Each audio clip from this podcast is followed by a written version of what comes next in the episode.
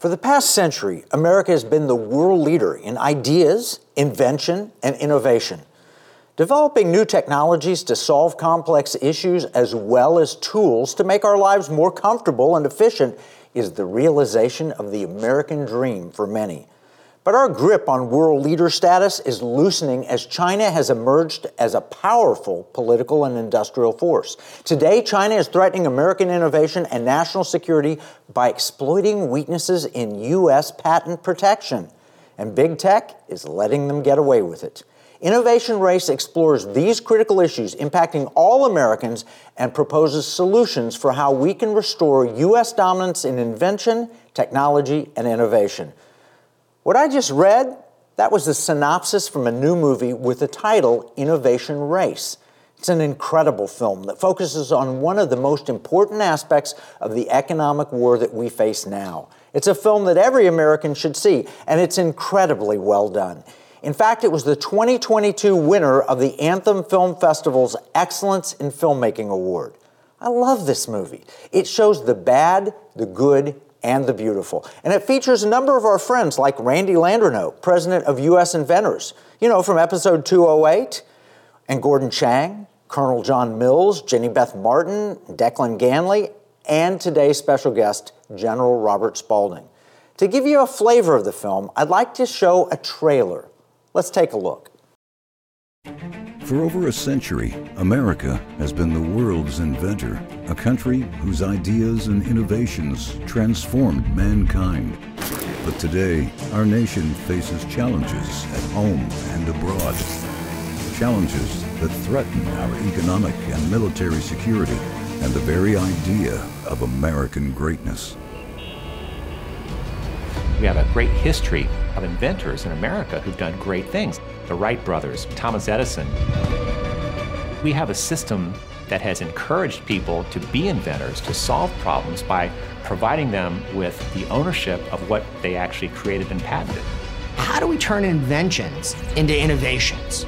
How do we turn an idea in an inventor's head or something in a lab or the garage into a real world product or a real world service that other people can use and enjoy. And that's the key of the patent system. That's what patents as property rights do. A patent is a constitutionally created property right. It's something that our founders, our framers of our Constitution recognized. Our patent system used to be very strong and reliable. That's no longer the case.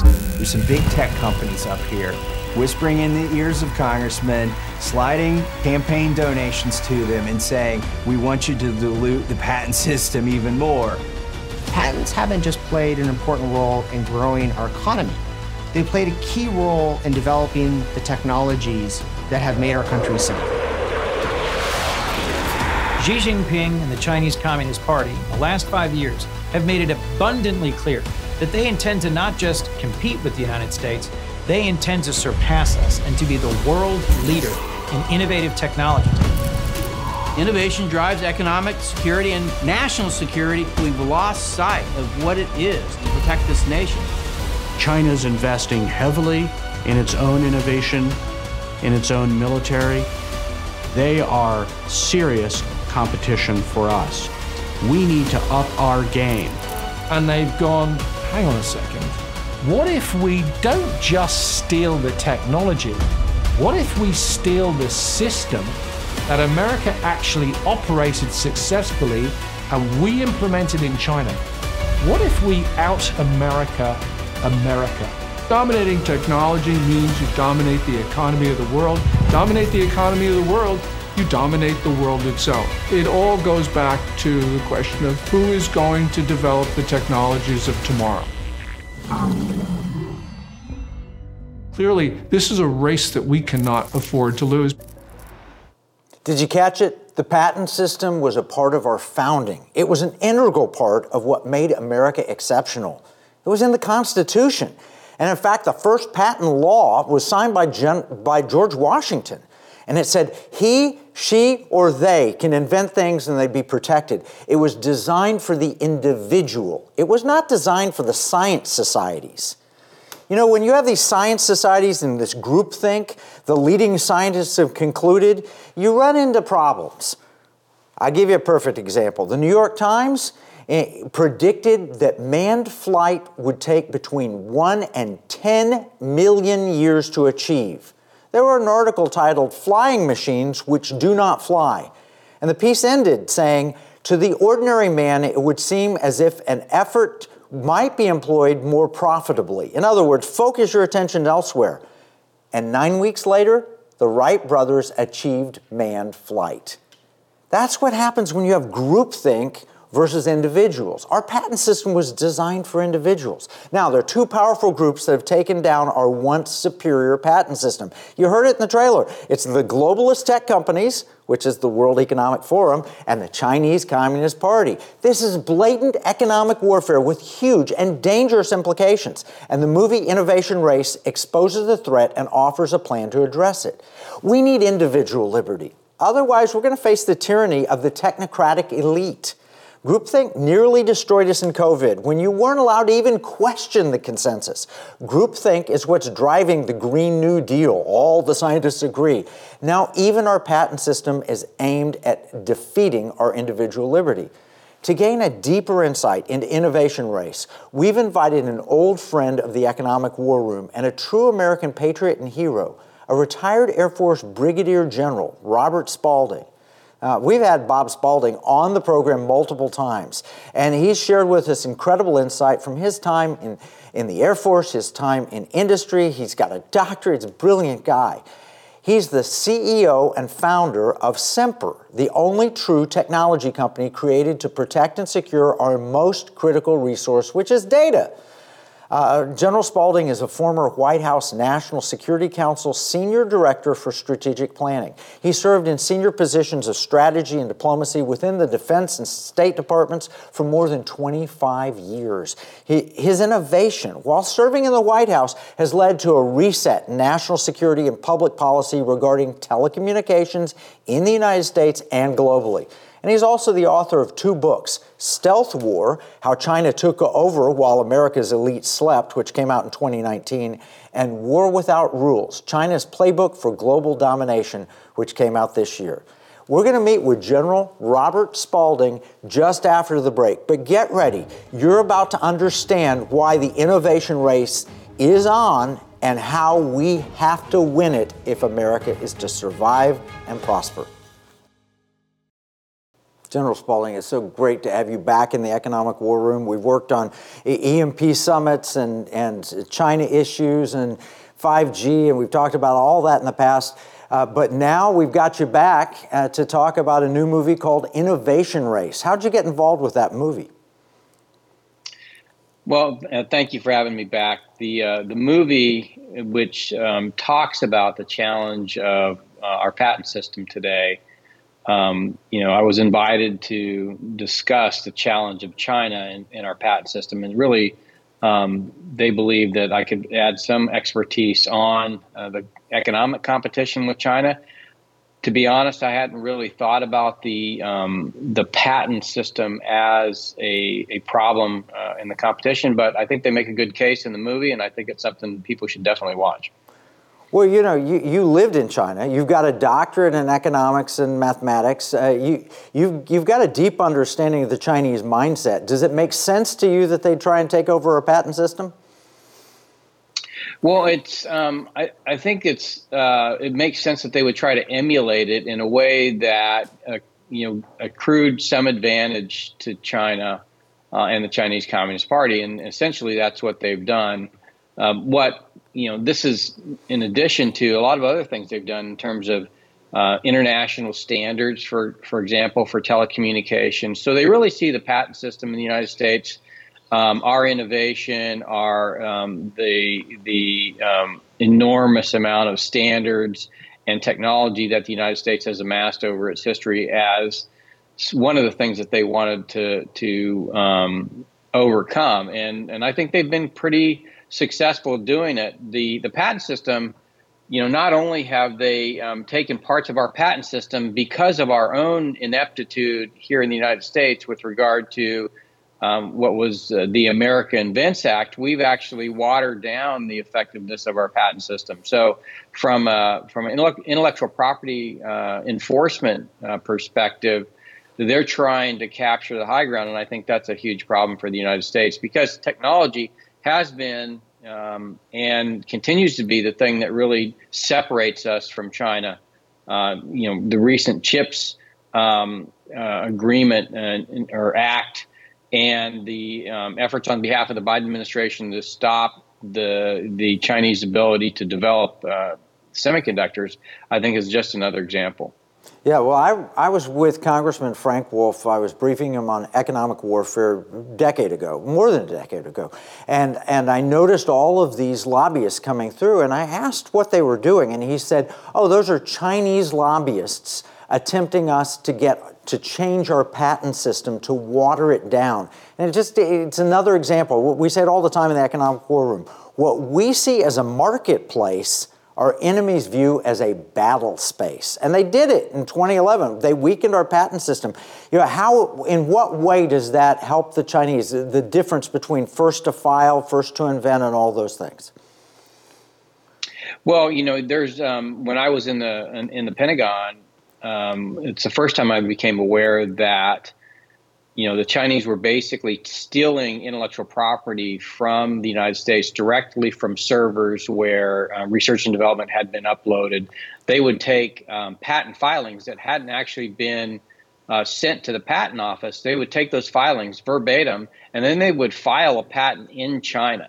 And so when that company went to file their patents, they, they found out, oh, you know, we had um, we had um, missed the boat because the, these patents had already been filed verbatim in China. So first to file versus first to vet. I mean, there's there's a number of challenges that the Chinese have taken advantage of, and the American Invents Act is, is just another one. You know, patents uh, in our Constitution have been a protected space from the very beginning of our country, and it's one of the reasons that we've been able to be so innovative. Um, the American Invents Act really watered down that those protections, and the Chinese Communist Party has taken advantage of that watering down to strengthen their control over intellectual property. Yeah, well, one of the statements here is uh, you said that we're at war with China, but we don't realize it, and China does. Can you explain? Are we at a form of war with China? We are. You know, when what people don't realize is the first Cold War was primarily an economic war. It was primarily a war uh, of ideology. It was a war to demonstrate the power of a free people over a power of an oppressed people. And um, it wasn't a, a, a, military war. It wasn't a hot war. Uh, people get upset because we are um, talking about being in a second Cold War with China in reality, you know, in many ways, they have the advantage that um, we had during the first Cold War in that they own the supply chain and they have um, become experts at so many of the uh, foundational technologies of the 21st century artificial intelligence, quantum. And so we are in a war. We're in a war much like the first Cold War, except unlike the first Cold War, now we are number two. We are the Soviet Union. And even though we have a free society, the the the chinks in the armor that have come because of things like the American Invents Act, the fact that our corporate sector and financial sector essentially moved to the sway of the Chinese Communist Party today in ways that are counter to our own interests, I think is really the challenge that we're going to have to overcome. It's not a military challenge like I trained for for 30 years in the Air Force. It's an economic challenge. It's an economic war. It's a financial war. It's a technological war. It's a psychological war. Uh, you know, COVID, for example, two years of COVID really demonstrated the power of the Chinese Communist Party in implementing not only policies in the international space, but also in, in free countries like America. Lockdowns, good example of a policy derived in China, in Wuhan in January of 2020, uh, uh, 2020, and then exported to the rest of the world. So these are the things that we have to um, understand as a, as a challenge. Well, we're going to have to take a break in just a minute, but in a minute, explain to us uh, what you learned when you lived in China. You were there at, for the Air Force living in China. Well, the first time I lived there was 2002 to 2004, and uh, they had just entered the WTO. And what I learned at the time was China was very open, and it was an exciting place to be. In fact, I wanted to come back after I retired from the Air Force and be a part of it. The second time I went, uh, which was uh, December 5th, 2016, when I got to country to be the senior defense official, I found a completely transformed China, one that was oppressive and closed down. Now, you go back to Deng Xiaoping and the hide and bide strategy. The fact that it's so authoritarian now is shouldn't be a surprise to anybody. The Chinese basically said, "This is who we are." The Chinese Communist Party did, but then, of course, we're going to take as much as we can from the free world in order to build our strength. Yeah, well, we're going to need to take another break. But when we come back, I want to talk about solutions and I want to talk about your company, which is fascinating to me, Sempre. So let's take a break and we'll be right back. General Spalding, you basically said we're at war with China, we just don't realize it. What can we do? What are the kind of things we should be doing now to get us to win the innovation race, which is what the movie talks about, and to preserve liberty around the world? How do we do it? Well, not only do, um, if we want to win this race, not only do we have to fix the patent system, we have to get rid of the America Invents Act. We actually have to begin to invest in science and technology again. You know, back during the first Cold War, we were spending 2% of uh, our GDP on research and development. And places like Silicon Valley and Boston, you know, tech centers of the United States, they came from the Cold War and the money that we invested in science and technology. You know who's investing today? It's the Chinese Communist Party. They're investing in technology. And often today, our scientists are going over there and helping the Chinese because we don't have the same type of money being invested here. So they want to go where the data is, and you go. Uh, the way you collect data is by conducting experiment experiments, and these experiments cost money. And the Chinese are investing uh, their dollars in it, actually our dollars, because they take from us. But we need to start doing that, and I think you know if we want to if we want to be successful on it, that's one of the things that uh, in the war that's what we need to do. You know, one of our answers here in the economic war room, you know, we've got two problems. One of them is what you just described. Another one is, is we have this mass income disparity. So the wealthy get wealthier and, and, and the poor get poorer. And so one of the solutions for that is to share broadly ownership. And one of the ways to do that is to educate American investors to invest in things that promote liberty, security, and value. So we're training financial advisors at Liberty University. We're going to train 10,000 of them. If we achieve that, we'll have a trillion dollars of patriotic capital to invest in things that will make America strong again so we can export liberty rather than import tyranny. Uh, so I agree with you wholeheartedly. Making investment is a big part of what we do. And you've got a company, by the way, that could replace Huawei and might open up investment opportunities for Americans. Can you describe Sempre and how it's making a difference in the innovation race? Yeah, so Sempre stems from a project I was working on in the Air Force before I retired. I asked the leadership to let me leave and take it into the private sector. Uh, it really uh, involves securing 5G networks. I believe that data and critical infrastructure is so important to protecting our sovereignty, uh, particularly our digital sovereignty, sovereignty over our data, which the Chinese have you know enormous power over collecting today and then using for their own ends. And so our um, our company Sempre stands for Secure EMP Resistant Edge. One of the things that we wanted to do was protect our telecommunications infrastructure from things like an EMP uh, blast, which comes from a high altitude um, nuclear weapon, or could come from a solar flare. What we found was 5G really, because it was um, entirely in software, you know, previously bespoke hardware was now written in code you could create very hardened infrastructure nodes that you know gave you all the capacity to protect data but also protect critical infrastructure so today if you uh, look at what happened in florida with the hurricanes for example our networks go down and it takes often weeks or months to get them back up the AT&T bombing two Christmases ago in Nashville, Tennessee, which took down Tennessee and surrounding states for up to two, two weeks.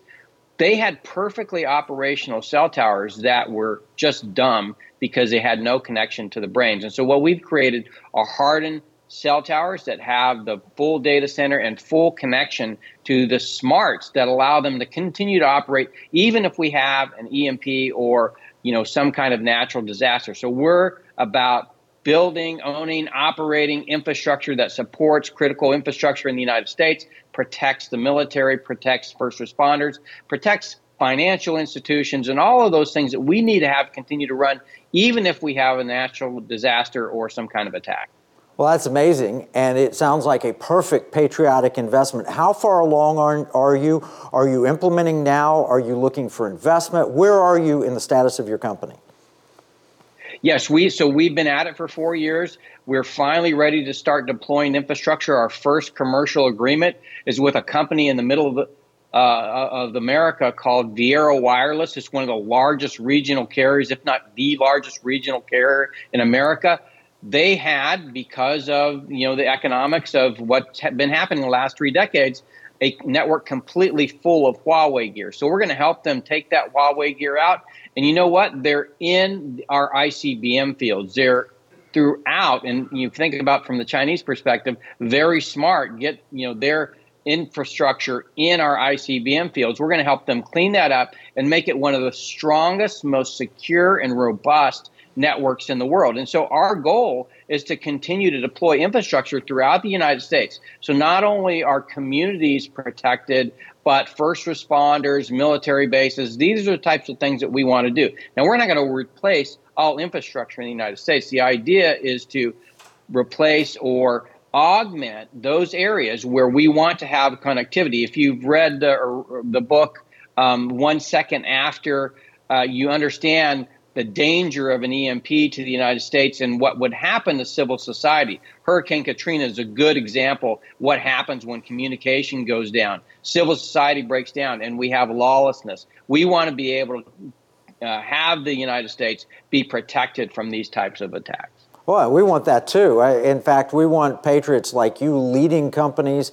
But is it is it at any point investable? Uh, is it something that you're taking private money for? Are you ever going to take it and, and, allow others in? Where, what's your status in that term? So we are we are taking private investment. In fact, we're just about um, ready to start our Series A round you know we've we've worked really hard it's it's taken a lot to get EMP protected commercial infrastructure that costs the same as every other commercial infrastructure out there so it's not anymore and we're ready to start deploying so that that investment that we're taking on is going to allow us to, to begin to deploy this infrastructure throughout the United States and to continue to innovate. So, the other thing that we're doing is miniaturizing the entire um, the entire uh, subcomponentry of our nodes so that they are the most evolved, advanced infrastructure nodes in, in the world. The other thing we're going to do is because they're miniaturized, the power draw is is de- going to decline uh, quite extensively, which means that we'll be able to run these things on batteries that last for years and uh, and or solar power. So it's it's it's in a sustainable capability that secures our future. Well, that's great, and I appreciate uh, that you're doing this. You're a true patriot. You know, we don't recommend investments here in the Economic War Room, but we do train financial advisors so they can examine and look at them.